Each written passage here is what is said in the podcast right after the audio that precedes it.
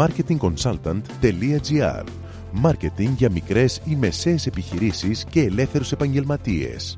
Ο σύμβουλος Μάρκετινγκ Θέμη 41 σας προτείνει ιδέες και λύσεις για να αναπτύξετε έξυπνα την επιχείρησή σας. Καλή σας ακρόαση!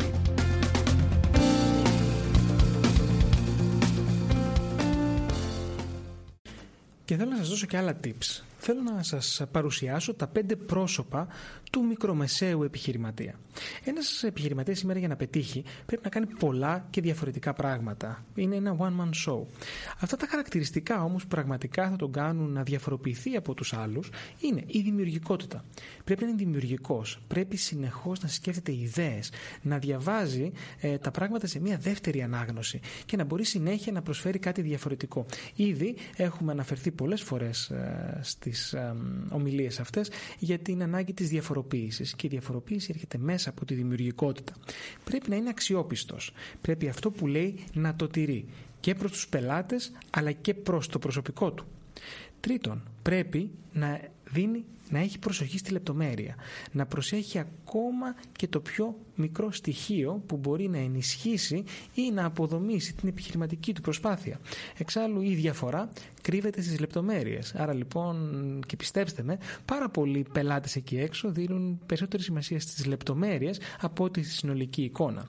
Πρέπει να είναι ανήσυχος, δημιουργικά ανήσυχος, να ψάχνει, να ερευνά, να ταξιδεύει, να βλέπει ε, και φυσικά χωρίς συναισθηματισμούς να μπορεί να αντιμετωπίσει τον ανταγωνισμό του, να ψάξει τον ανταγωνισμό του και να μπορέσει να βγάλει το συμπέρασμα τι κάνει καλύτερα ο άλλος, ο δίπλα από εκείνον. Όχι για να το αντιγράψει, αλλά για να εμπνευστεί και να πάει ακόμα πιο μπροστά. Και το πέμπτο που θα σας ε, πρότεινα είναι να είναι πρακτικός. Να μην φοβάται να σηκώσει μανίκια.